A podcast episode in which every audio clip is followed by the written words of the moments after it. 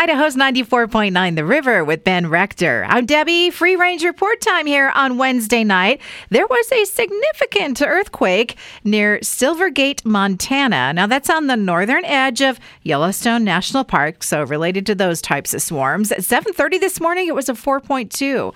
Payette Brewing, happy birthday to you. 11th anniversary party is happening this weekend. And I see that we have a zombie walk on the calendar here in Boise. This is not on Halloween. Halloween. This is August 12th at the Red Lion Hotel starting point, part of a horror festival. At the end of the walk, everyone meets at McDonald's to order brains and fries.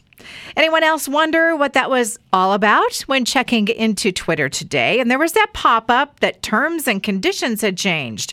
Well, the fine print here was all about combating spam tweets and copy pasta. 1920s era baby names are making a comeback. So think about names like Joan, Ronald, Mary, Arthur, Dorothy, Archie, and Mabel.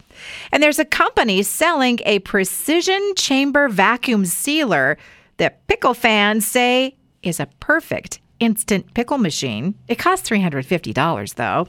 Frosted Flakes makeup kits. So you get colors like the flakes and the frost, along with the blue of the box and Tony the Tiger.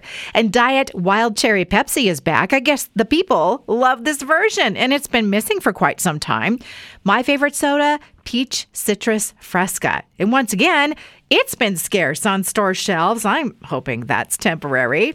I see that giant inflatable shoes are popular to add a twist of fun to a backyard game of soccer or football or badminton. People even wearing these to the store, of course, because uh, you get attention for that. I went to check the price. They do look like fun. But wow, uh, no price shown on any of the links I dug up because the dealers are all sold out of giant inflatable shoes. And the Pfizer company is running a campaign about snot. Snot is good. No snot is snot good. Get it? Nasal goo traps bad germs and keeps them from entering your body. Okay, I'm sure that there is more to this. Maybe they're selling a product that makes you make more snot. That's a wrap on the Free Range Report tonight. You can catch the past editions at riverboise.com, riverevenings.com, and on Apple Podcasts.